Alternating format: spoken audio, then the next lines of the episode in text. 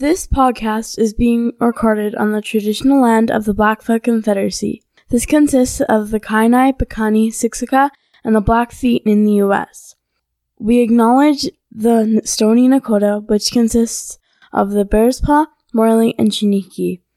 We acknowledge the Tsuut'ina, who are Dene, and the Métis, Inuit, status and non-status from all of Turtle Island, and those who are visiting. We are all treaty people. Welcome to the Voices in Recovery podcast, brought to you by Freedom's Path Recovery Society in Calgary, Alberta, Canada. Thank you for tuning in.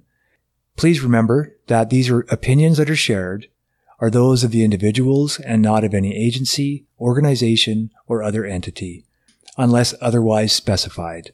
Also, if you're a minor, please check with your parent and or guardian as you need to have permission to listen to these podcasts. We will potentially talk about violent subject matter, sexual content, and difficulties human beings face on their day-to-day lives in recovery. Uh, Brant, welcome, man. Hey there. Uh, appreciate you coming in to tell us your story. And I, I feel like I'm going to be like Darcy and Samantha here because I don't know you very well, but I'm really excited to get to know you more. Okay, cool. Yeah. Right on.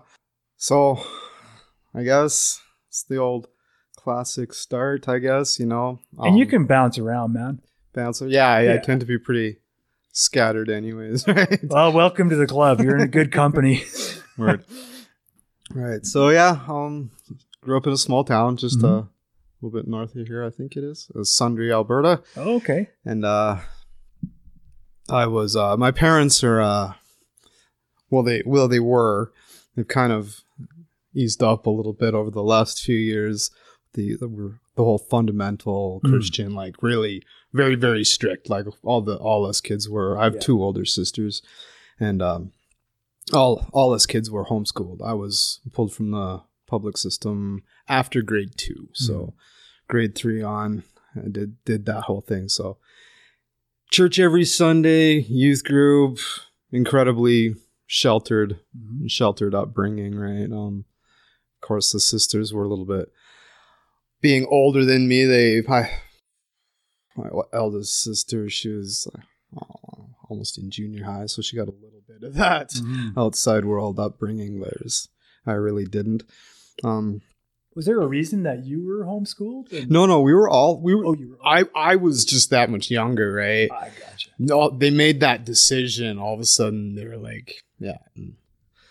So my sisters got little bit more of the public school system than I did, and then at one decision point was they were made. just like, no, they di- they decided they didn't like that sort of thing, and we got the whole uh, the Christian. Uh, like the science books and stuff that like taught us creationism and stuff in school. Like Christian science books? Well, n- not Christian science, like as the Mhm. quotes, right? But they were like science books from a Christian university that Ah. taught us creationism Mhm. as a scientific fact. Is that's, Oh, really? yeah, Okay. I didn't even know that was a thing. yeah, that's a that's a thing. Yeah.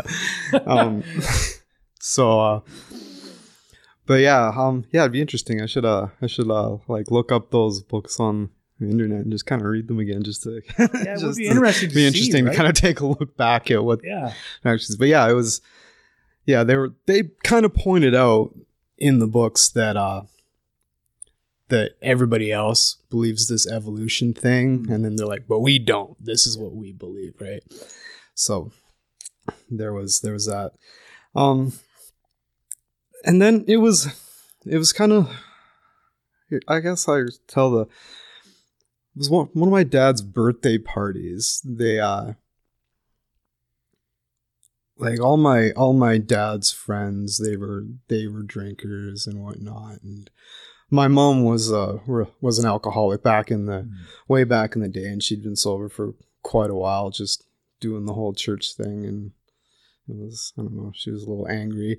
Mhm. almost kind of untreated right? Um and uh so i it, looking back on it i think it's kind of it is kind of strange. They all of a they uh, they knew that i wanted to like experiment with alcohol and whatever. Mm-hmm. So they were kind of adopted this mentality that they would rather have me do it at their house rather than me just go off somewhere else right? And i don't even remember who who bought us booze that night whether it was them or my one my sister's boyfriend or whatever but I was I was 13 and me and my me and my youngest sister got absolutely absolutely trashed on rum and root beer and it was just it was just a ridiculous gong show and you know I thought it was awesome Mm. right my sister got really really really sick it turns out over the next few years she figured out that she like she would try to drink with us but every time she even drank just a little bit she would just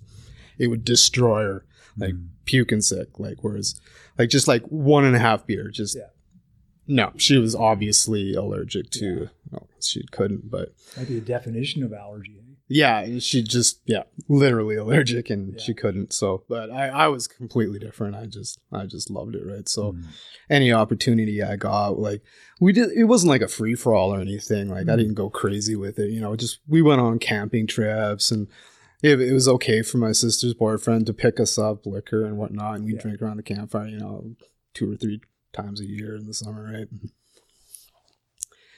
And yeah it was it was all good. We stayed it was very very religious yeah. Um i went to i went to church every sunday youth group until i was about 18 or 19 years old. Mhm. and uh had a couple couple close friends at at the church there.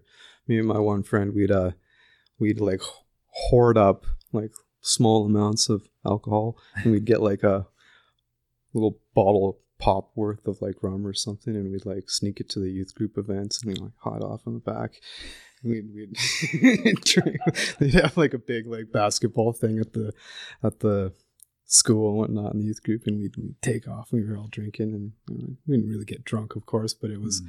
that sneaky attitude we enjoyed that immensely and uh That's what youth group is all about. yeah, we had the youth group was fun. I do, I do gotta say, but um, so yeah, that's that's just kind of that's kind of how it how it went. We'd uh, of course, everything just kind of slowly escalate. We'd uh, my buddy Dean would come over on the weekends. Right, we had these. We would we would save up here and there a little we could get our hoard. He'd steal booze from his dad and we'd have our little camping trips down on my dad has a quarter section land out in bergen right? So we'd just go down by the creek real nice and we'd we just party down there and it was all good you know?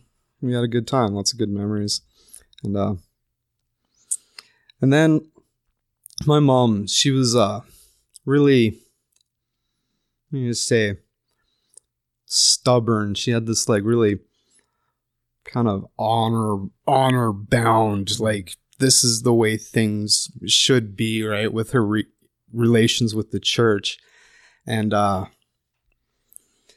she would they were they were members of the church. They were like on on the board and uh there was like this really strange like political power kind of situation at the church where people would get funding for this and that and people were getting favored treatment like people would the church would fund people like cars and stuff whereas it was it was one thing it's like okay sure we can we could do this for this mission project or whatever but instead of like buying them some reasonable vehicle or whatever Mhm. they would they would buy them like extravagant vehicles. My mom's just like, that isn't right, kind of thing. And certain people would vie for different positions, and uh, it was just a bunch of shifty stuff going on that wasn't, you know, wasn't honorable. And my mom would not stand for it.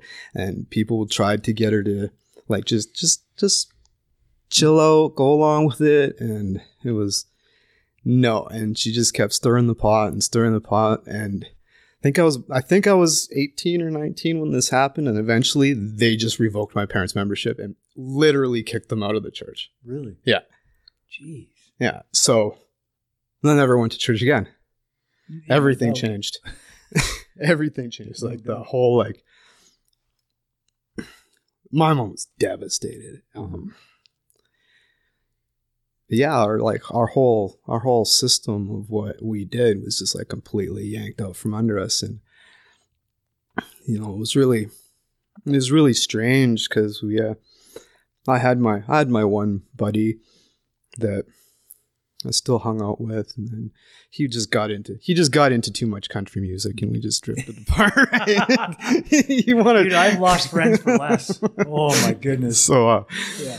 um yeah i just i just wasn't i wasn't down with that oh, that whole thing they him and him him and because he had his school buddies right and then there was then there was me and i was always that that outsider right i was never part of that crew and they liked to listen to country music they'd get in their pickup trucks and they'd buy a bunch of booze and they'd go driving all around the country and i really wasn't down for that i felt that that was dangerous and as much as a rebel i was i just really wasn't down for that and the country music was just the was this the icing on the cake, which I just wasn't Yeah. down for to hang out with those guys anymore. So I just kind of, I just really didn't have any friends anymore at that point, right? So I ended up, uh, I ended up getting a job at the convenience at a convenience store in town, right? And uh, there was these, there was this group of kids that hung out beside the convenience store. Yeah. and they became my friends. And uh there's there's two of them the one one he's he's struggling. He's he's kind of been in and out. Like he, he did the whole aa thing for a little while right? And he just has some reading and comprehension problems. And if if he lived in the city or whatever and uh if we were together i'd be able to like sit with him and help mm-hmm. him and whatnot but it just there's no he yeah. I i love the guy to death but he's uh he's he's struggling. Mm-hmm. I got another really really really solid friend that came from that crew and we were absolute an absolute terror for years and years mm-hmm. right? And they int- they introduced me to they introduced me to the marijuana and the uh, mushrooms, and that was all good. And we we partied and we we sold doobies to the we we sold doobies to the little kids so we could buy ourselves liquor and whatnot. And yeah, we, yeah, it was a it was a good times. I guess I was uh, a little bit older than Mhm. Most of them there was there was one guy who was a little bit older than me who was like the who was like the the kingpin right he was about I think he's about five years older than me, right? And every and, and then the rest of them, I'd say I was about nineteen or twenty, and the rest of them ranged from eighteen to down to like fourteen years Mhm. old, and we just we did that, and uh, I finally moved out of my parents' house into a little trailer and Sundre with my sister and she was I feel bad about it too because she was so so excited and happy to to move to move out with me and whatever and just I just turned the place into a party house and it was just an absolute shit show and she just didn't put up with it for very long and she got her got her own place. And that started the whole uh that started a whole cycle of having a place. I don't know. It was it was weird too because I, always had a tendency to like somebody would have the place and then I would move in and then they would move out and I would just kind of inherit the place Hmm. without even without even a gentleman's handshake or anything. My name was never on any leases, and so I would proceed to absolutely destroy the place Mhm. and it would get to the point where it was just ruined and i would generally move back to my parents house until i could I I would get fired and the i'd party the place to the ground and then i would abandon it Mhm. just take anything of value my guitars all the empties and and then cash that in and kind of go back to my parents house until they would force me to get another job and then i'd get a couple paychecks in and then i'd move out into another place and i would do that whole thing all over again and uh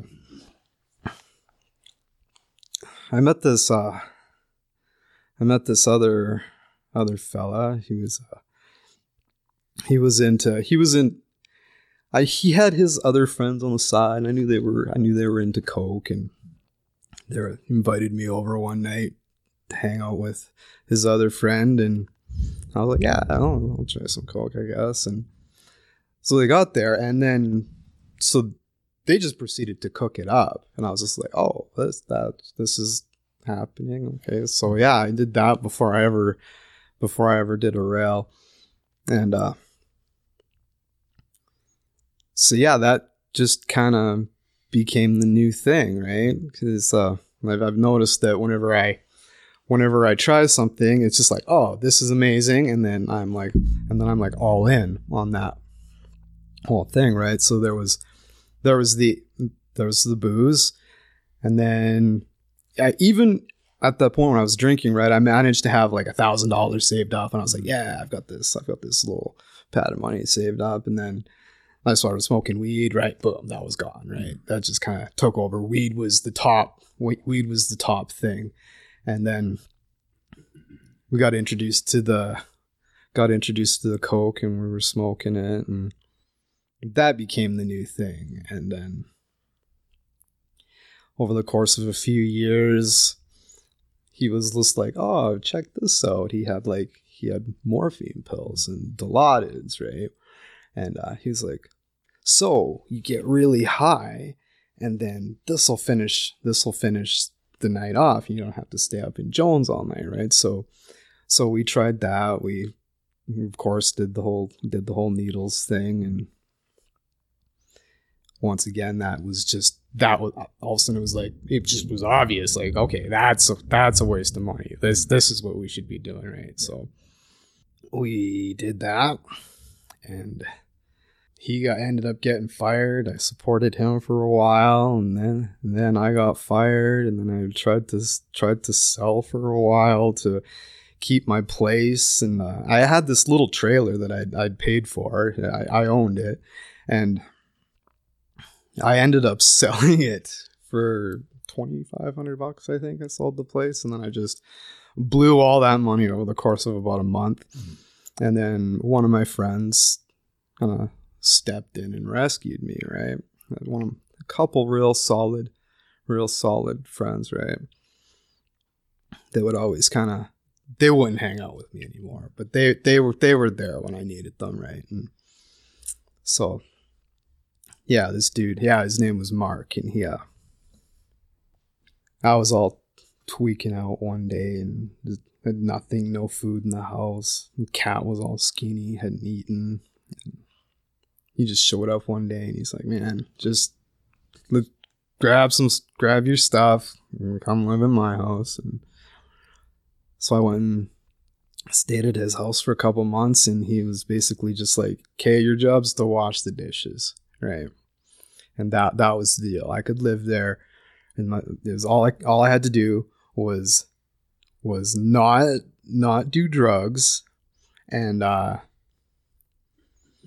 wash the dishes. Mm-hmm. And he was all good with the alcohol solution. He's right. He's like, we're gonna drink, right? Because that was okay, mm-hmm. right? We're we're all get get Brant off the get Brant off the off the drugs, right? Drink so we so we drank whiskey and we just kind of made it all go away. And as as good as that dude was, and however many times he always stepped up and saved my ass, living with his house, I still stole from him. Just, ah, uh, an amends I still need to make. Um, but you know, eventually get back on your feet, right? kind of slow down on the drinking, kind of realize you need to save up some money and, you know, get life going again, right? So you'd, you'd get a job, get a paycheck, you'd save it, you'd get another paycheck, and you'd get a place, and you get another paycheck, and then it was a celebration. And it would the thing would start all over again, and uh, yeah, I'd go through this this cycle of I would I would get into hard drugs and then I would realize that was nonsense. I'd kind of come to my senses again and I would be like, okay, got to start drinking again because that, that was that was the answer. That was the just the that was the only thing I could count on to make it all go away, right? And there's this I have this uh kind of this little personal quote like that. I just wanted to be left alone. I just mm. wanted, I wanted all to go away, and I just want people to leave me alone. And so I would, yeah, that's what I would do. I would, uh, I would drink whiskey until I realized that I probably shouldn't drink whiskey. I'd break my hands, end up in the drunk tank, and I switch down to beer, right? Because that was a little bit better. I could maintain, I could maintain on that a little bit better, and uh, you know, my my circle of friends, and then my my real solid friends, they'd always they'd always kind of they'd always drift away, mm-hmm. and they would didn't really, they loved me, but they just couldn't they just couldn't handle my nonsense and they probably uh, didn't want to watch you suffer either. Yeah right yeah. so. So i would just i would sit there and i would i would drink alone and eventually i'd find somebody. I'd all i i was that guy who was always like i have a case of beer and a bottle of whiskey. Come drink with me. I just like i just just come i just get so lonely right? It's just come just just come drink with me. I've got I've got beer, right? And so you'd find that you'd find that other person who was kind of just like me, and we would just kind of go down the spiral together, right? And uh, had this had this house in had this house in Sundre, and uh, me and a few people, we just we had we bought this really cheap beer called Boxer beer, and we uh we bought like 36 packs of it like every night for like months on end, right? And we'd save up our bottles and we'd save up the cans, save up the cans. And the living room of this house was probably, probably from you, the chair to the wall here, square. And at two points, we literally had the room like a ball pit with beer cans. Yeah. we would literally wade through on the floor just, yeah. and then we'd uh that place was that place was crazy. Um absolutely destroyed everything. I mean I mean like all all the walls were punched in, like pushed in behind the behind the couch, like whole like sheets, like four foot swaths yeah. pushed in. Um all the drains in the sinks were plugged. The bathtub was plugged. The tiles in the bath by the bathtub. You could see the lawn on the outside of the house through the tiles. The stove was broken. The w- washing machine was was was broken and all punched full of dents and the the door on the fridge didn't stay closed. We had to prop it with a chair and and yeah, my buddy Mark fucking lived in Red Deer at that time. He'd he'd moved to Red Deer because he was kind of tired with the whole Sundre thing and he showed up one day and he's like, yeah, we gotta we gotta make some changes here. You just come live with me in Red Deer for a while. So I was like, okay. So I moved to pretty nice guy. So yeah, I know, right? And uh, so I moved to Red Deer, and uh, once again, he, alcohol was he he's seen that as like a, a viable solution to my problems, right? Probably and, definitely harm reduction. I guess so. Um, yeah, I suppose. Way, and uh, yeah. so we threw this we threw this big we threw this big party at his at his new place in Red Deer and uh, I just couldn't stop the party and he was started getting really I, I was I was I was so like offended by him being like he was like look like if you want me to help you I'll help you but you have to like you have to show me mm-hmm. something right and uh I was just like oh the nerve of that guy and um so I I knew this I knew this. I'd played in like little bands here and there. I'm skipping over a lot of like periods where the cycle was weakened, right? And because mm-hmm. uh, this is like this is like a swath of like 15 years already, right? So there was there was there was a lot of like easy going times where I was doing okay, just smoking a little bit of weed and drinking some beers, playing in a little little bands here and there and whatnot. And I knew this guy from uh, Sylvan Lake, and he was like, "We need to start a band house." And he'd been bugging me for about two years that we needed to start this band house in Sylvan Lake, and blah blah blah. And, and then Mark came in with that attitude where he was going to help me and all blah blah blah. I wasn't having none of that, so I phoned up my friend Eric. I was like, Eric, let's start the band house. And he was like, hell yeah. So I, so I basically gave Mark the the big fu and moved out of his place and um, went to Sylvan Lake and. Um,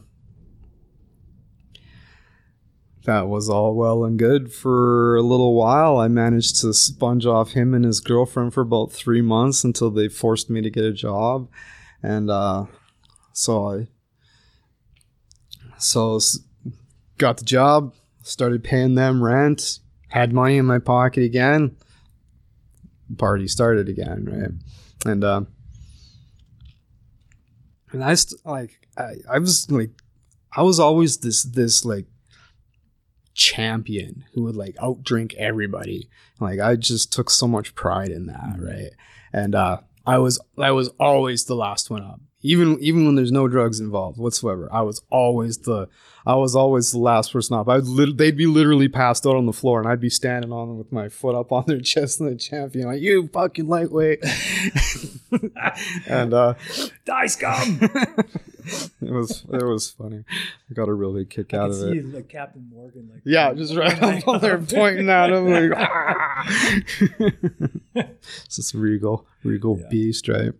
But I started to black out, like hmm. just like like an absolute monster would take over, and it was it was it was it was bad because I've always been like clever and witty and like kind of sharp with my comments and whatnot, and that that didn't go away when I was when I was drinking and man I would just I would roast people with the just a laser laser tongue. I just say oh, I was quick and witty and it's just there was there was I'd say something and I was just like that was that was it. Like there was there was no coming back from the stuff I would tell people and you know I just lay it down right? It, it's usually true but it, like it, it need to be safe like that. And I was awful. I was awful and I would I would lose my mind. I would smash guitars on on the walls. I would I'd be like stomping around in the basement with a pair of scissors and a knife and uh, I'd uh, end up running down the streets in Sylvan Lake in the middle of winter with no shoes on get picked up by the cops and spend the night in the drunk tank. And then finally Derek was like man this is you, you need to go to treatment or something. And it's like if, no going to treatment that's ridiculous and uh so uh so he kicked me out and confiscated my $3,000 amp because I owed him money. He took it to his friend's farm while I was in the drunk tank. I was very upset about that. And uh, I managed to convince an acquaintance of his, well, one of his his good friends' brother. I convinced his friend's brother, who just met me a couple times. I was like, "Come on, Brad, you just I'll I'll sleep under the table in the in the living room. Like, I'll like you just pull the couch away from the wall or whatever. I'll sleep behind the couch. I just need like I need like two weeks to get another paycheck in, and then I can then I can get my own place, right?" And uh, he was like, "Well." I have another roommate, and he's like, "You could prop you you might be able to sleep on the floor in his bedroom if he says that's okay." And this is a person I'd never met in my life, and it, it was really it was really strange how I, I just could just like same with same with jobs too. Like man, like when I would get fired, like it would be at the the longest run. They'd fire me like four times before I wasn't able to convince them to let me stay on. Like I would always just kind of be able to just convince people of of shit just to give me one more chance, right? Because when I wasn't drinking, we were talking to somebody else, right? And his uh, so seemed like a decent guy, right? And uh, I was able to, I was always able to convince people shit. And this, this dude, he was like, he wants, he was like, okay, so I came and I met this this Cody guy, and uh, he was like, okay, I'll let this dude sleep on the floor beside my bed for a Wow. couple weeks. It was really weird, Yeah. and he like he turned into a really, really, really good friend. That dude. And he's he would, he would always tell me years later, he's like, "Man, I'm so glad I let you crash on my floor," because we never would have met either way, Mhm. anyways. But um, got my apartment. Got some. Got some, my sister lent me money to get my aunt back, and I eventually took me about probably two years to pay her back. I pay, finally paid her back with one of my income tax returns, and uh, had my apartment. And uh, you know, I'd quit. I'd quit drinking at at that point, right? Because I needed to save money to get to get a new place, right? And uh, so I did that. Got into the new place and uh, got a paycheck.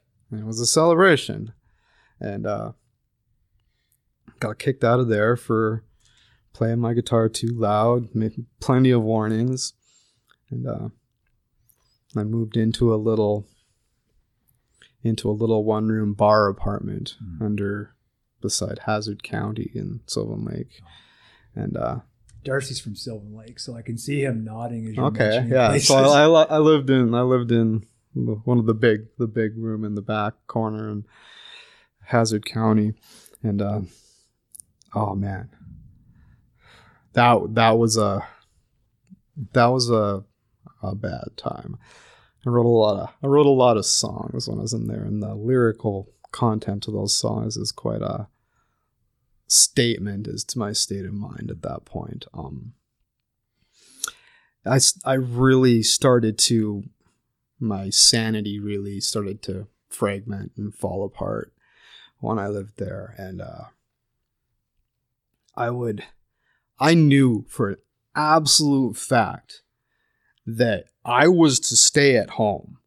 Like if I went down the street, down the strip into the bars, I was getting I was going to the drunk tank, I was getting beat up, I was like eh, I was to stay at home. No ifs, ands, or buts about it. But then I would kind of open my eyes and I'd be wandering around one of the bars, just making like circles, pacing around the around and around and around and around, just eyeball eyeing people as I went around the bar. And just it was really it was really strange. And I'd go back to and uh I always loved smoking. I always loved smoking weed, right? And uh I started to it started to affect me differently. Um I smoked this uh I started experimenting with some of the synthetic herbs you could get at uh the the hemp shop and uh generally they were garbage but there was this there was this one there's one product that we bought that was a little different and um it really it really affected me and i think it really um kind of changed something in my brain and i got really paranoid like really paranoid and uh i would i would be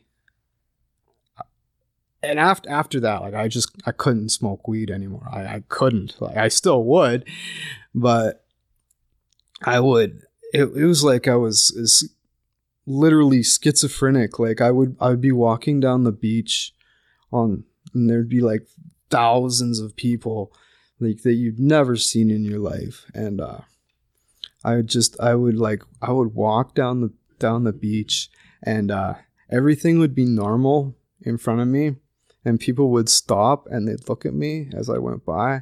And once they were behind me they would all start mocking me. They would all like they'd be like they'd be like dancing behind me and it was it was very it was very real.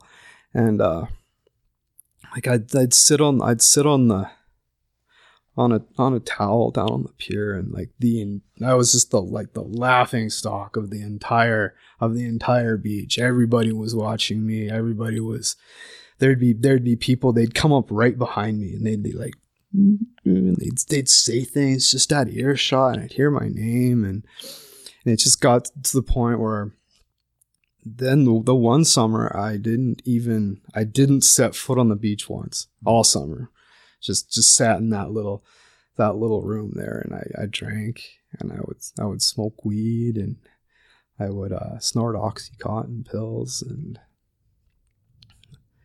I would I would lay on the bed there and uh, I could hear the bar on the other side of the wall and they would the the people in the bar they were watching a monitor or something of me in my apartment and whenever i would do something they'd comment on it and i'd start like kind of like sneaking around mm-hmm. crawling around my room and they'd laugh and i'd try to just be as nonchalant as possible and they they would they were watching me and i'm like like looking for cameras in my room, trying to figure out how the how the hell they're watching me. I had to do it really nonchalant so they wouldn't kind of see that that's what I was doing. And so, I, and I, eventually, I had this one friend. We were drinking one day, and he, we decided to go for a drive. And he was trash, and he smashed in the woman that lived above us. He like backed into her car, and uh, and then he he took off, and then he like completely completely got away with it and her insurance wouldn't cover it.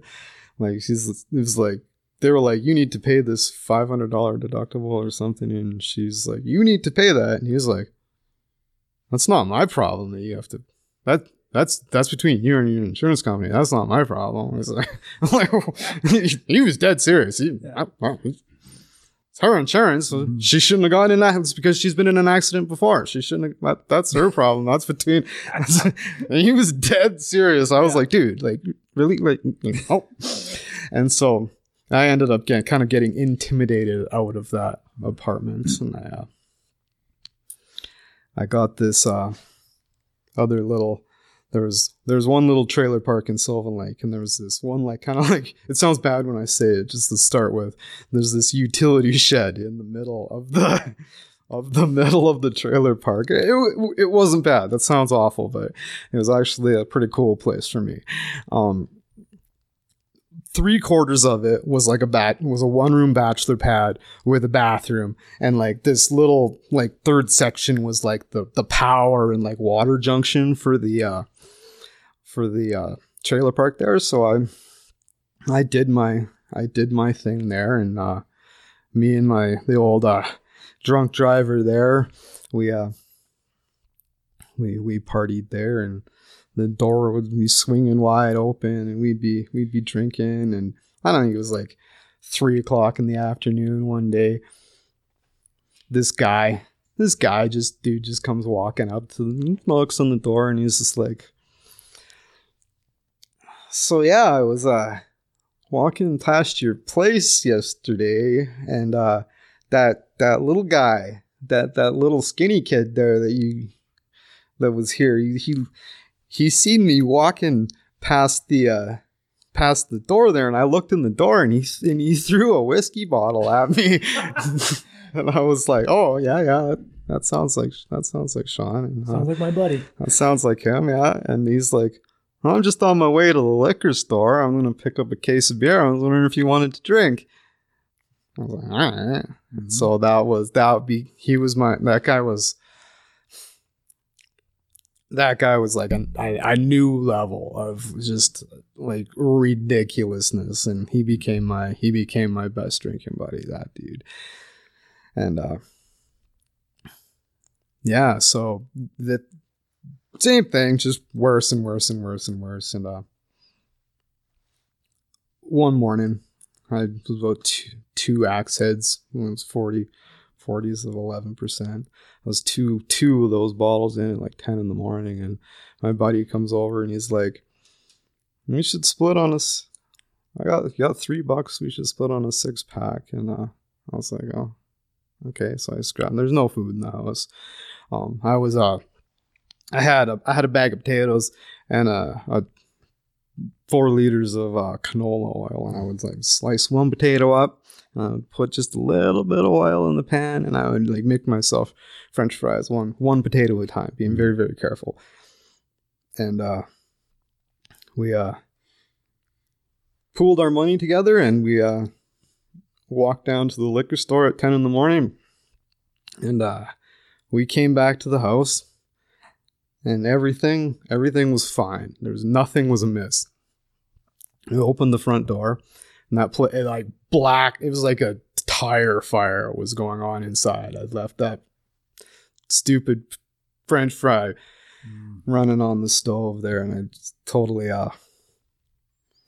So yeah, I saved my I saved my amp and two guitars. I think I lost five five guitars and all my heavy metal t-shirts in that fire. I miss those more. Um, we saved we saved my amp and two guitars and burnt burned that place to the ground and uh,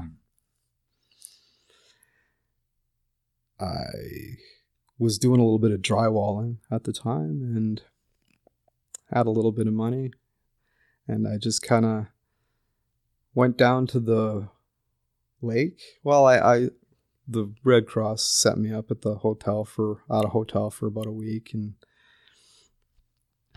then I just went down to the down to the beach and I was walking around. I found an old cabin down there that had a tree falling on top of it, and there's no power, no plumbing in the house. And I stayed there for slept there for about a week until I couldn't handle the nightmares anymore. The worst nightmares I've ever had in my life was was in that place, and uh, no, that was actually I'm a little bit ahead of myself there. I lived in I got my after the place burned down, I got my income I got an income tax return and I had enough money to to stay in this this this shitty cuz my income tax return came in when I was when the uh, Red Cross set me up at the like the country inn or whatever. And then I had enough money to rent a the shitty at the the the beachfront resort. Sounds really nice. It wasn't.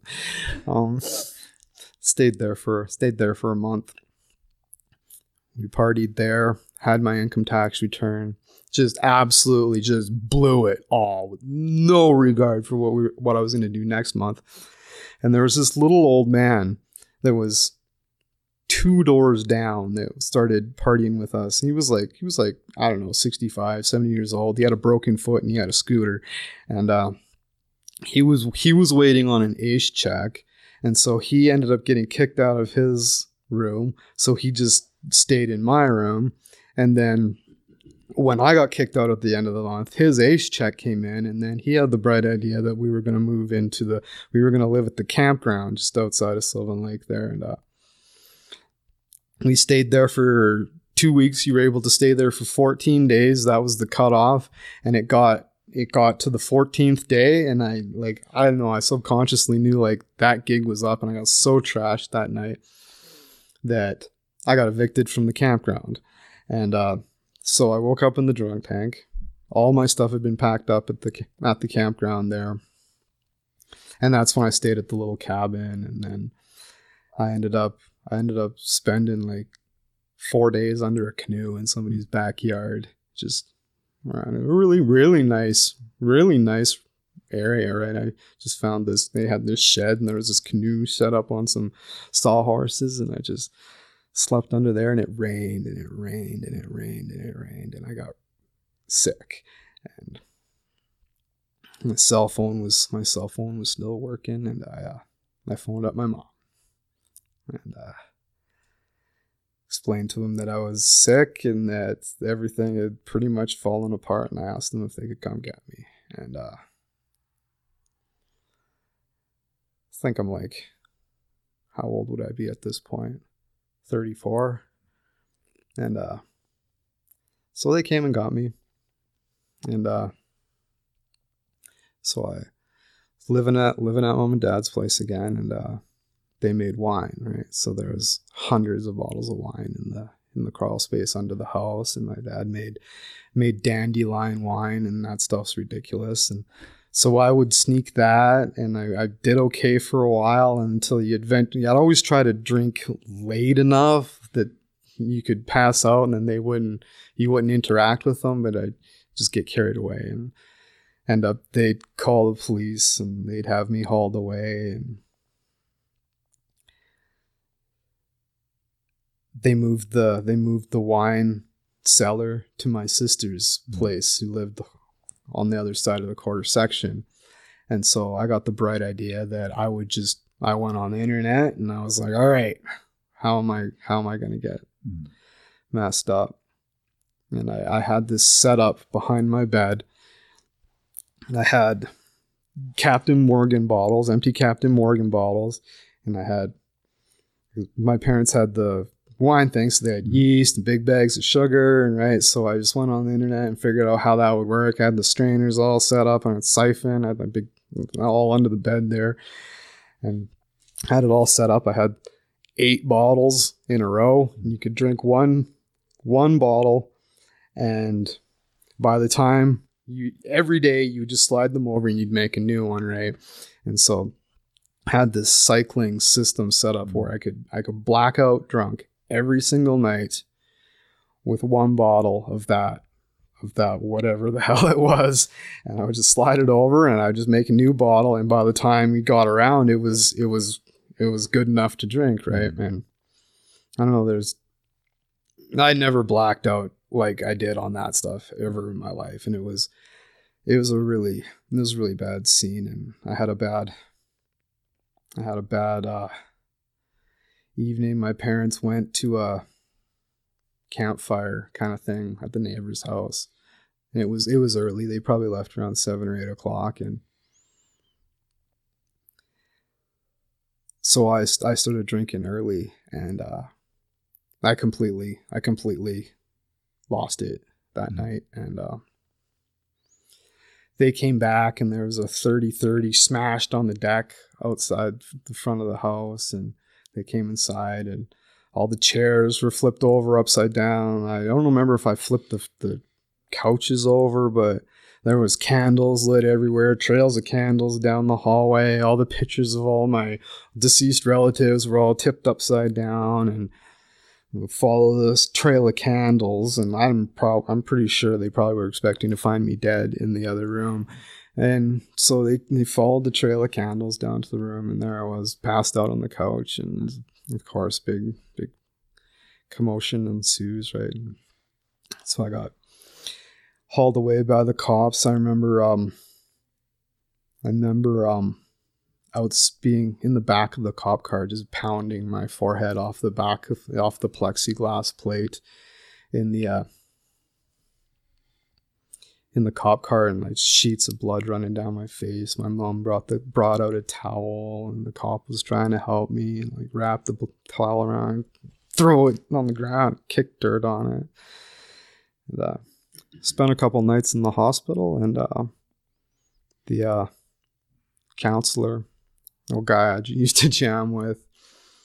Um, had a few little talks with me. He had some talks with my parents, and it was decided that he was going to arrange a bed for me at Renfrew in Calgary, and they were not to allow me to come home. And uh, so uh, there was no. He assured me that I had a bed at Renfrew, and that my parents had agreed to drive me there, and He's like, you'll have you'll have to wait your turn. This this is a very this is a very special situation. Everybody else there is just gonna go in and do the interview, and they will either get accepted or they won't. You just wait in line, wait your turn. You have a bed there. So my parents drove me to Calgary, and uh, waited with me in the uh, the waiting room at Renfrew there, and then they left and told me to figure it out. So I went in the room there and uh nice. It was uh it was really it was really strange too because I was like still a lot of lingering things from like hearing voices through walls and it was really and I, and I told them that too. They actually almost they actually almost didn't let me in because I was a little too honest about some of my Mhm. some of my problems. They're like they were they're like, well, yeah, there's lots of weird people here, and like if you have this this problem, right, this might not be for you. And I assured them that I would do my best to just just chill out and be calm and try to just you know breathe and take it easy and whatnot. And so they kind of were a little bit more lenient with me in Renfrew than the other guys because everybody else was kind of they would.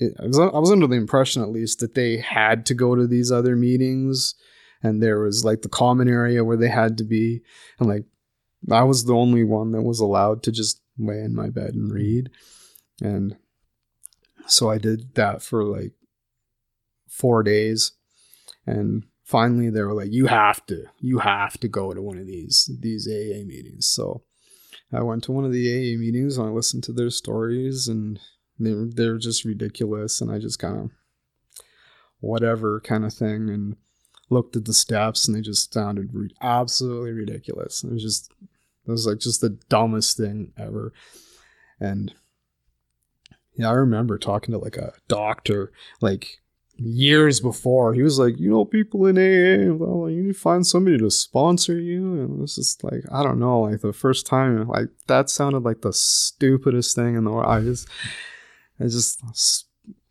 ah, I just sounded dumb. it wasn't about it.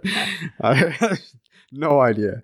And, um, so, um, King Procrastinator. I only had five days in there. So on the last day, the, the, the woman was like, You need to talk to the you need to talk to the counselor in there and figure something out, or you're gonna be homeless on the streets mm-hmm. in, in Calgary here. And I was like, Oh, okay. Um so I talked to the counselor and uh she told me some of the options and uh I went out and looked at the brochures on the wall, and I just I needed to figure out a plan on where I was going to live. That was the bottom line. I had no desire to sober up, like zero. And uh, I was like, okay. I read which ones have long term, which ones have long term housing.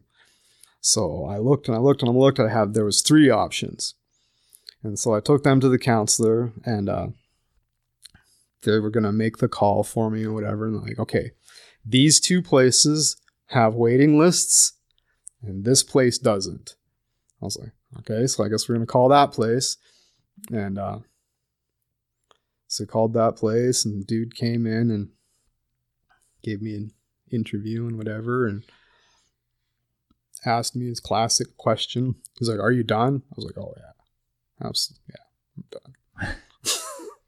right. No, um, no, I was, but I, it turned out that turned out I was, but I, I just told him that, but it worked out all right, anyways. So, so I went, I went there, and uh, I was sitting in the sitting in one of their meetings there, and one of the counselors was like, "If you came here for for uh, three hots in a cart, you made a piss poor decision. I was like, that's exactly why I came here. and uh, I was like, okay, well, I was just like, basically, like, I need to do whatever I need to do to stay, to be able to have, be able to stay here. Mm. I've not living on I'm not gonna go on the streets. I was like I'd never been on a on a city bus. I was like terrified of the city. Mm. Um and uh so I they they had rules and I followed them. They told me to do this and that and I I did that. They told me to they told me to I was doing this step one thing. They gave me a notebook and they told me to they told me to write out the my whole my whole career there and the whole progression. They called it year by year and the substances and this and that and that. And so I was like all right. So it's just like a I was always really been able to really just take an honest look at myself anyways and be like, yeah, I'm a total piece of shit. Like this, this, this, this, mm-hmm. this, this, this. A lot of guys were struggling. I'm like, well, did you do it or not? Like, what's the big deal? Write it down. Mm-hmm. So I write it all down, right? Do, do, do, show it to them. Yeah, okay, that that sucks kind of thing and uh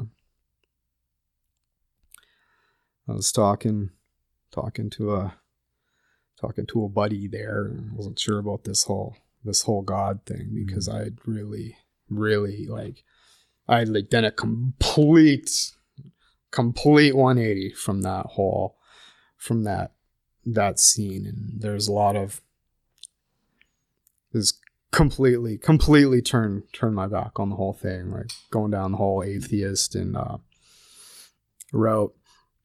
And i was like if if god exists he's one mean uncaring like just vile creature like i, I just i was like I, I just don't believe it anymore if it, if he does exist he's he's obviously a very very cruel and awful awful being and there's all this talk about God in the in the steps there, and my friend was like, "Okay." He was like, "My higher power is just the concept of love," hmm. and he's like, "We just." We just look we just look at situations through the filter of whether whether it's of yourself is this selfishness or is it come from a place of love? Hmm. And we try to we try to keep that and we try to keep that turned our life over to this concept of being loving. And hmm. that would i was like okay that that i could wrap my mind around that and uh so i did i did my little did my step two meeting there and I explained that to the counselor and he he was okay with that. And uh we did a little we did a little step three thing and I basically read the prayer out of the book and I was like, okay, that's all right. I still I still have a comfortable place to sleep and uh the we went to five meetings a week. Gen- well, we had to go to five meetings a week. They're like, if you if you miss one, you'll get kicked out. And it was, it was straight up. They're very very very strict back then, and uh, I was lucky too. Um, because I, I made one one really really stupid mistake. I came in with uh, I came into the center with with four other guys. There was five of us that came in on Friday, and by the time by the time Tuesday rolled around, I was the only one left. They had all gotten kicked out, and uh, there there was there was two of us left, and uh, there was there was these mattresses, the great mattress theft of 2014. All the there's there's some there's some there's some guys if they if they're listening to this they'll they'll probably park right up your right? Because I got I got away I I didn't steal the mattress but I helped somebody steal the mattress. There was different mattresses right? And some of them were nicer and some of them weren't so good. So one of the guys that we came in with had decided to leave or got kicked out or something and uh he had one of the good mattresses, right? So this other guy's like, "Oh, my back is just that time. I need this. I need, mm-hmm. need this other mattress." So we we did this. We did this real quick mattress swap when everybody was downstairs, and woo, woo, woo. and then that was like between two different dorm rooms, right? And this the guy that was in the room that we stole the mattress from, he had one of the shitty mattresses too and the other guy had a nice mattress and he was like in his, in his mind he was like he went down to the office and he's like hey do you, do you think that that now that he's not there that that maybe i could switch beds to that that other bed? And and they're like yeah sure why not? So he's all happy he goes up there and he just switch beds and it's a shitty mattress. So um um they uh they tracked down right away where the mattress went and that guy got kicked out. Just boom gone. And uh he was good. He kept it all secret and because if like if if i would have been incriminated in that thing i would have i would have been kicked out in, uh, in a heartbeat and gone right? So that was that that was really lucky. One one dude one dude down the hallway seen us and he just shook his head and he pulled me aside later. He's like man that was stupid like they will kick you out in an absolute heartbeat. I've seen people get kicked out for for for less, and uh, but yeah, he got away got away with it. Luckily, he kept his mouth shut, and but yeah, that was that was I was really lucky because man, a lot of people there like what a good thing it was that one guy that seen because I would have I would have got would have got ratted out for sure. But um, yeah. So what was I doing? I did the old uh, did the old step three prayer, and I still had my still had my decent bed. They were feeding us good. I was starting to put on weight. I was going to a bunch of meetings. Probably we had to go to five meetings a week. If you missed one, you'd you'd get you'd get kicked out. Um, so we generally weren't doing anything anyways. So we just go to a meeting every night, six days a week. Sometimes we take one day off. Had to go to five though. That was bare minimum.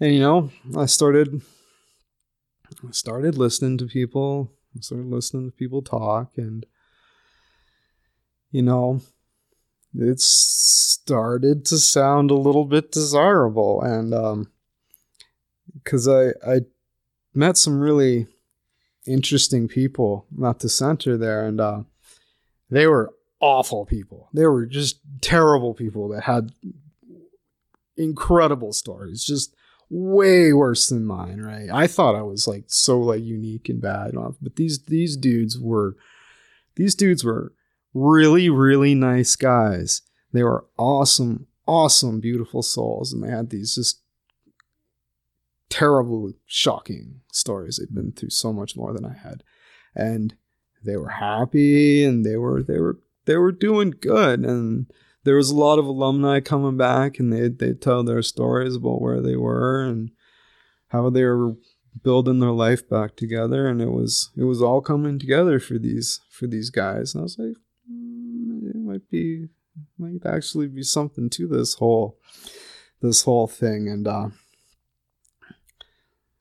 so I did the old uh I did the old step 4 in the in the wrote it all out once again lots of the guys struggled with it because that's the classic that's the everybody was just like losing their minds over it. I guess like i kind of did a, a little eh, I, I was like tim would dispute this point. Tim would be like fuck that you called me and you were like blah blah blah blah blah He's a tightly coiled spring of anger. but I certainly didn't struggle with it as much as some of the other guys mm. did. But I guess I'm, I'm, sure Tim would have some interesting stories about some of the conversations we had about it and whatever. And uh, uh he's good shit. Yeah, he's he's an awesome dude. I'm incredibly fortunate to have uh, met that dude. Um, yeah, I, I don't I don't know because I, I see lots of I see lots of people who have a very kind of business relationship with their sponsor. Mm. But man, yeah, no, Tim's a good dude. He's yeah. we've become really good friends over the years, and um, yeah, he's I know I can count on that guy. He's awesome. Incredibly fortunate that that he turned out, that he showed up. I met him at the uh, what was it the oh what the hell was that meeting? I don't remember what it's called now. Jesus. Oh well. Doesn't matter. I had like I had like staples in my forehead, and uh, I was in the meeting there telling them how to brew sugar wash under the bed, and I was like bang on the table and shit. And Tim was just horrified, and uh, I guess he was intrigued or whatever by what he saw and whatever. And yeah, turns out he was like associated with the house, and he came to one of the came to one. I think it was like some sort of uh, they had some dinner or whatever, and he he showed up there and told me we should go to this meditation meeting, the Namaste meditation meeting. So we went a couple times and asked him. And it just became obvious that was, this is this is the dude I'm supposed to ask to be my sponsor, and so that all worked out good and kind of got me started on the whole meditation thing a lot mm. sooner than a lot of a lot of my a lot of the dudes at the center there because I don't know I I don't see a lot of meditation practice going on in mm. in the circles. But yeah, Namaste. That's a that's a that's a rad that's a rad group. and uh, I haven't been there for a while. And I should uh, probably probably hit it up Mhm. again. Um, but yeah, hammered out my step four. You know, brutally honest. Yeah, da da da. This and that. Brant's piece of shit. Um, this But not that. the biggest piece. Just a, just a regular average piece. just of a, shit. just a yeah regular piece of shit floating down the shit river just like the rest we probably floated by each other at different points in time. and uh tim tim had this funny way of uh I would have this. I would. He'd. I'd be all upset about something and like scared to do some sort of thing, and he wouldn't really have an answer for me. But he'd just say in that kind of that that little that that high pitched kind of thing that he does. You just go, why, why? I was just like,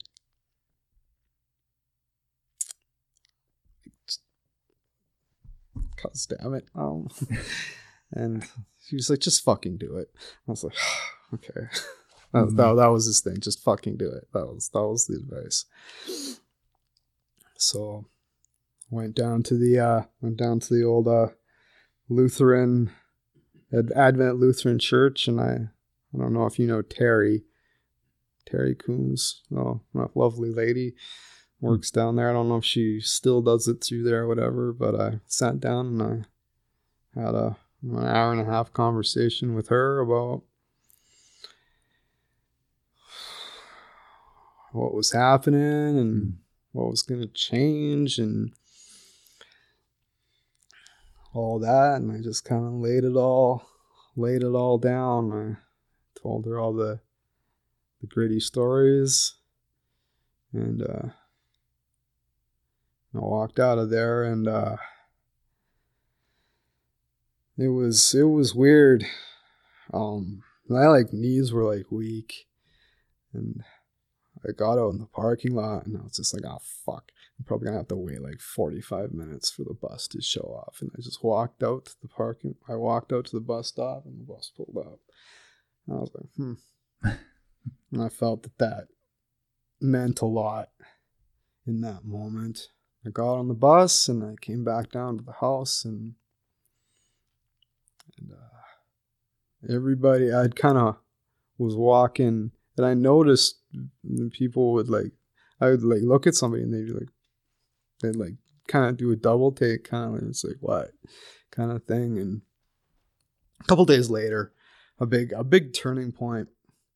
I was like just walking through the walking down the hallway the center there just going down to the TV room something do do do do do and one of the one of the counselors come around the corner and he was like hey it's like oh hey man how's it going and I was like got about 10 feet past him. He was like, hey. And I turned around and he was like, it's a lot easier when you stop fighting it, hey? I was like, yeah. yeah. Yeah, it does. And uh, it was, it was, it was different because I didn't even, so it was, it was really weird because I'd always been kind of scared of that dude. And Yeah. it's just like, it was, oh, hey, man. It's like, word, Yeah. hey, kind of thing. And yeah. Mm. That was a, that's a really, that's a really, strong little what do you call a little little little tack there where I just mm-hmm. remember that moment where I turned around and he said that. And uh, that is actually the guy who called it the great mattress theft of 2014. He was he was very he was very upset about that whole situation. He's like well, I remember like months down the road, and he'd be like talking to the other guys and explaining how easy it was to get kicked out. And he's like, Some dude stole a mattress from one of the other rooms because he wasn't comfy enough. And I was like, but, uh, that was funny. And uh, yeah, and just kept uh, I went to Shipwreck at sunset. Was the first meeting I'd ever went to in the city, and uh, I just I just stuck with that meeting. You know, I went to I went to like all the other meetings and just mixed them up, mixed this meeting up, mixed that meeting up. But every Friday, I just went to Shipwreck. Every Friday, I went to Shipwreck, and then I think within a month, I uh, started going to the business meetings, and uh, if that's real, that was really going to the business meetings was really really beneficial, and uh, I really encourage anybody to like get involved and start like taking on a little bit of responsibility because uh so it made me feel better about myself. Have a little you know people like yeah he's he's doing a good job or whatever and like the some of the new new guys would start to like look up to you and whatnot and it, it was it, it felt good.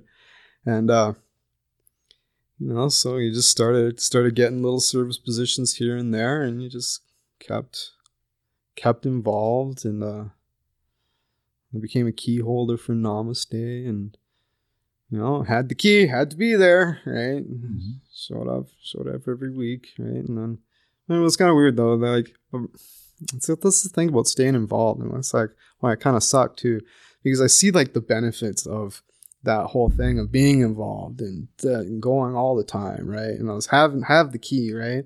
But like as soon as I didn't have the key, I kind of stopped going, right? No, it's because well, okay, because I suck like that. But um, it's got to stay involved, right? kind of going through a, I'm perfectly honest, I'm kind of going through a little thing right now where like I, I haven't even actually been to shipwreck for a long time because I started because I, I went like I was like incredibly involved in like me and me and my good friend we we just that meet, meeting struggled and we held it together and we went to this location went to that we were at Central United for a while and we even held it in the park in Riley Park a couple times and just we just held on to that held on to that meeting held on to that meeting and then and then my work schedule changed, and all of a sudden I work Friday nights, and I gotta figure something else out now, mm. right? I guess change, change can be good. You just gotta embrace it, right? But I haven't figured out what I'm.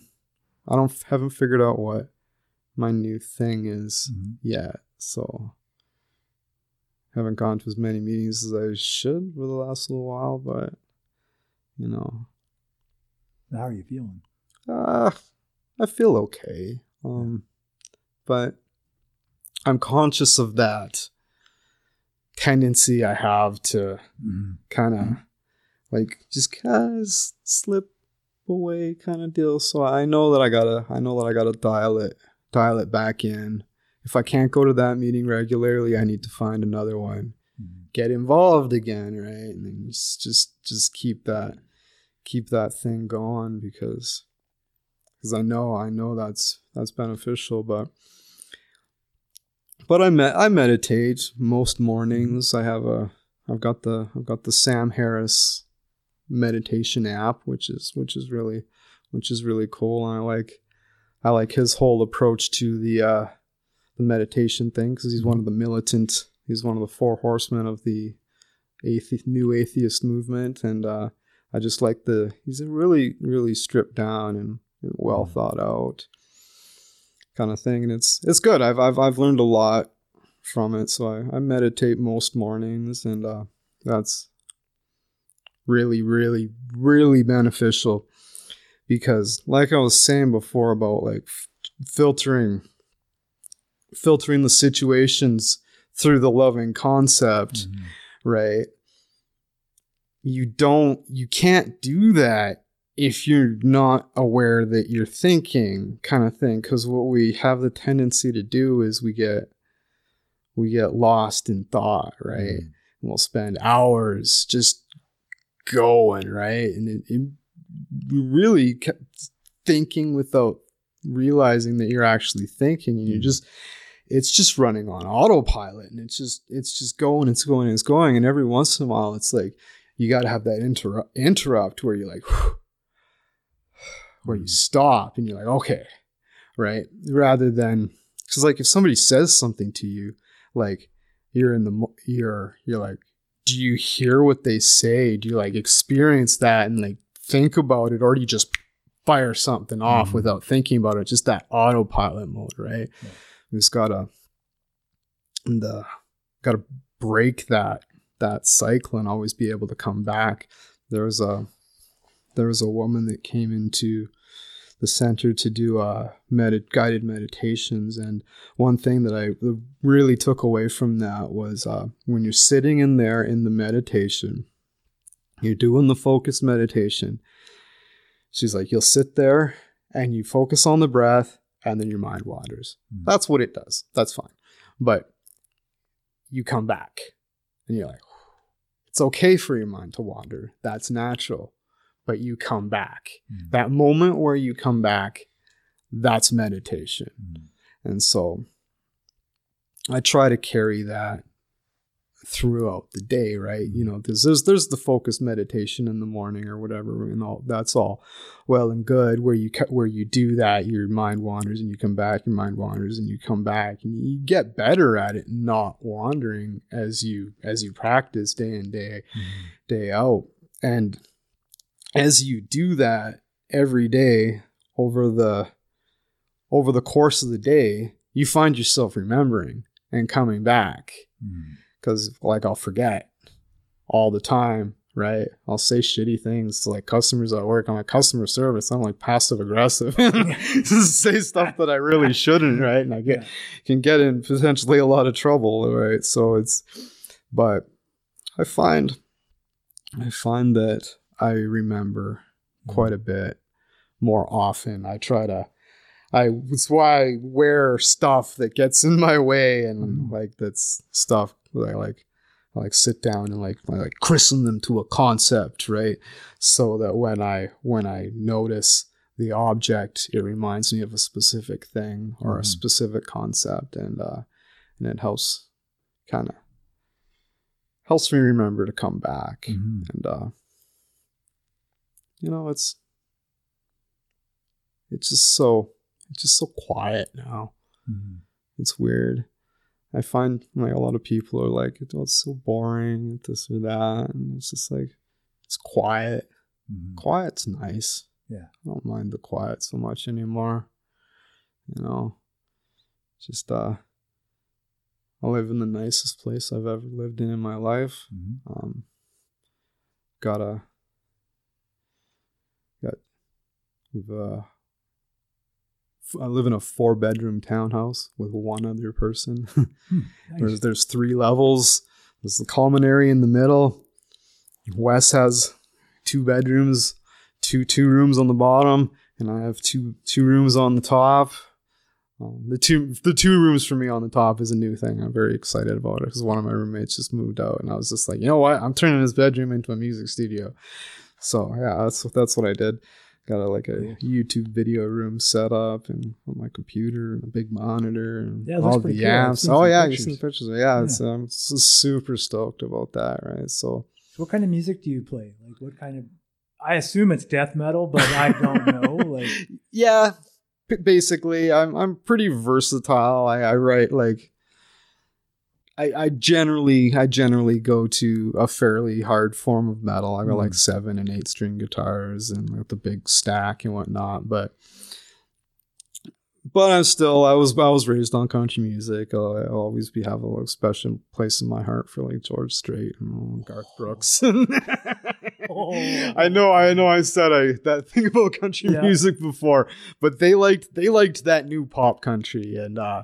I, I wasn't about that. There's there's there's a couple pirates that I that I still I still mind and there's old Hank three. I did the Hank mm. three cover there, that Country Heroes song, right? So so I, I try to be as versatile as possible, but generally my go to was like Metallica was was the thing. Yeah. Metallica when I was learning how to play guitar, that was the the pinnacle of what I mm. what I wanted to do, right? So it's good stuff. Yeah. Yeah. Sure was. I learned a lot from that dude. He was, he was really good.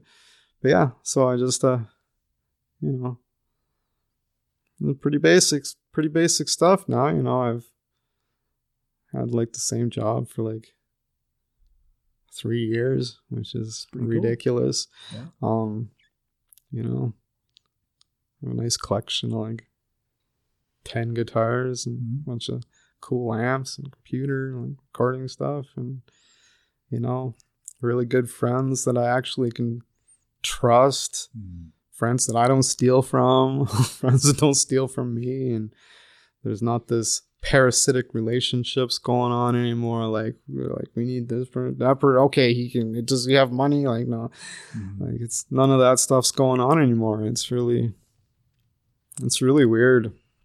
You know, it's it's I'm getting more used to it now, but it's just it's still just so strange that I mean just wake up in the morning and everything's okay, right? I just don't feel like the pendulum's gonna fall, Mm. you know, because it was always what it was. It was just it's just that impending doom all the time, right? And it's Mm. just like you know, life is life is good. I like the I like the quiet, and it's just uh Right on. yeah no it's I, I appreciate the quiet too. yeah That's cool. yeah that was always yeah I'm not so much of a it was always the worship chaos kind of Mm. thing, and it's just well, not so much anymore. Cool. It's it's pretty cool. It's quiet. Right on. What time we at, man? Oh. Is, so is there before we cut it, before we close it, and we don't have to close it if you want to talk about more stuff. Yeah. But it seems like there's a natural kind of flow to stuff, right? Is there anything that you would tell yourself if you could go back? And, and I know there's no magic bullet. We've been around long enough to know that there's no magic bullet that's going to do everything. But just one thing, like I don't know, something like it doesn't matter that you don't believe in God, kind of thing. Yeah. I, I don't know, something. I don't know, man. I just like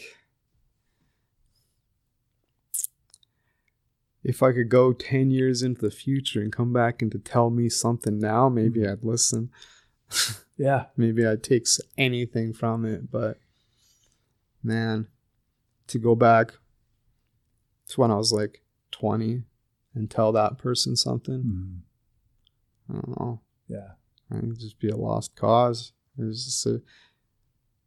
So I remember the people like even people that I knew. I knew guys that had been through the whole, been through the whole struggle and went to AA and just like I couldn't have scoffed harder at Mm. anything that those guys ever had to say to me. And yeah, I don't. Yeah, I don't know, man. Um.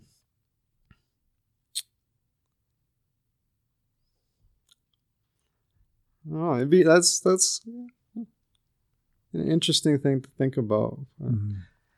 I really, I really don't know. I really don't know what I'd. Was there anything that you heard? Like, was there anything that you heard way back when that you remembered, like when you got a clearer head, when the fog lifted, and Of uh, like anything that someone gave to you, like as a potential point in the right direction, right? Like, I, I kind of assume Mark, your friend Mark, maybe Yeah. had said some things along the way, or someone, maybe even your mom, right? Or um, I, because I can imagine how mu big of a shock it was when the church shit canned your mom and dad. yeah, right? Yeah, and I don't know, maybe you don't remember anything like that, you know. But I remember a cop when I was younger. Yeah. So when I was a teenager in California, I remember a cop saying something to the effect of, and this this was after after he gave me a little bit of an ass kicking.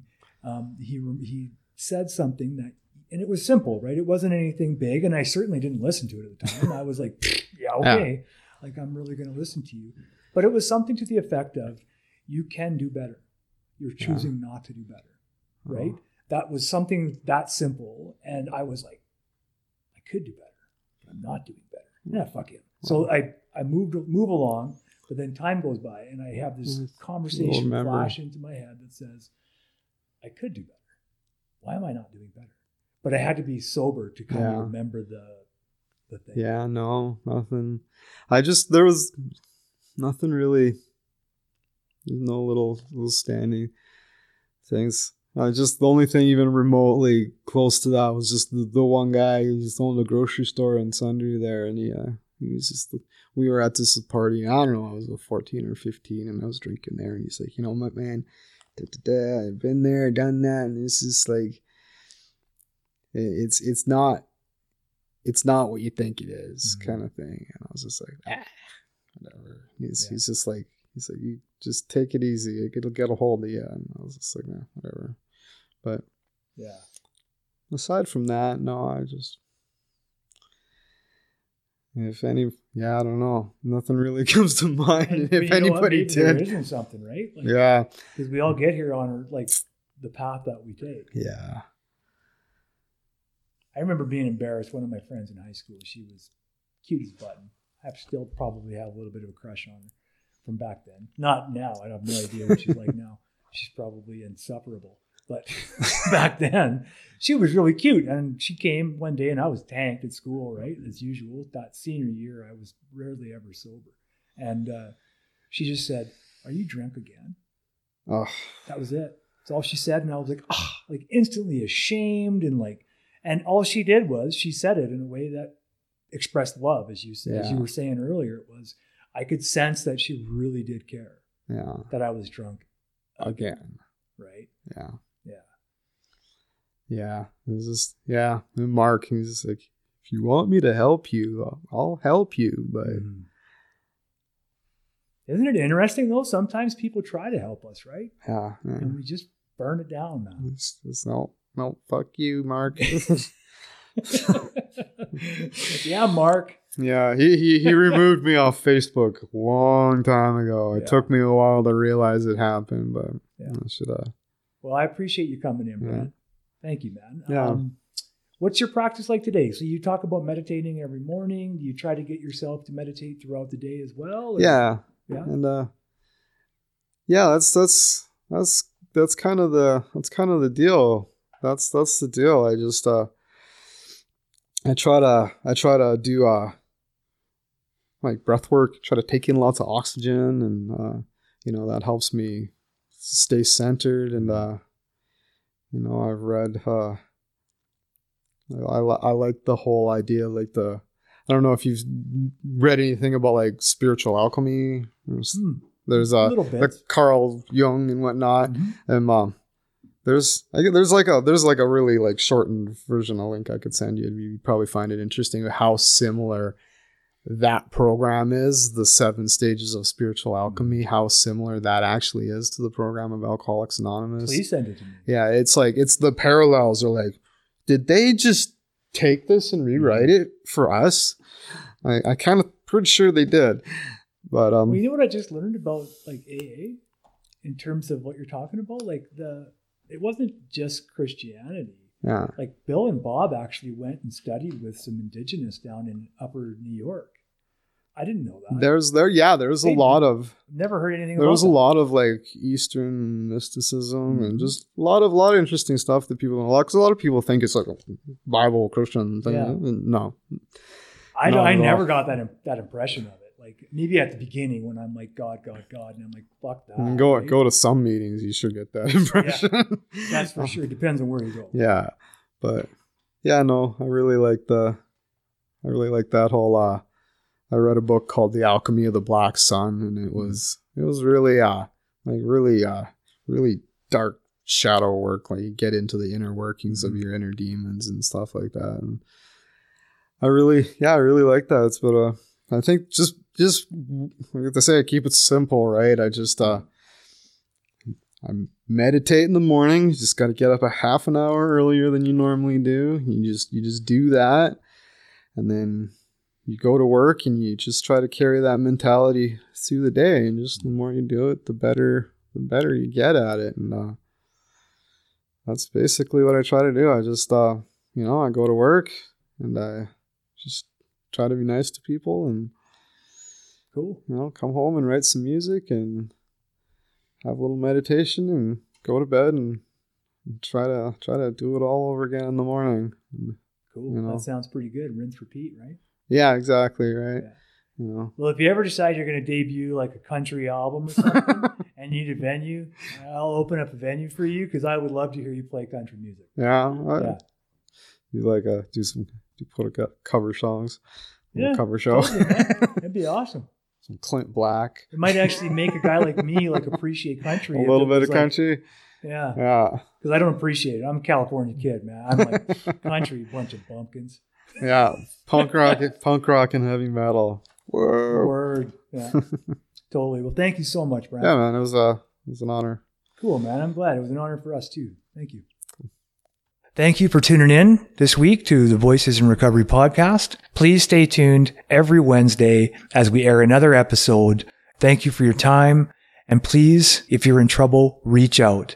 If you need to contact us at www.freedomspathrecoverysociety.ca, or you can look for us on Facebook under Freedom's Path Recovery Society. Thank you again for tuning in. Please stay tuned for upcoming groups, activities, and podcasts.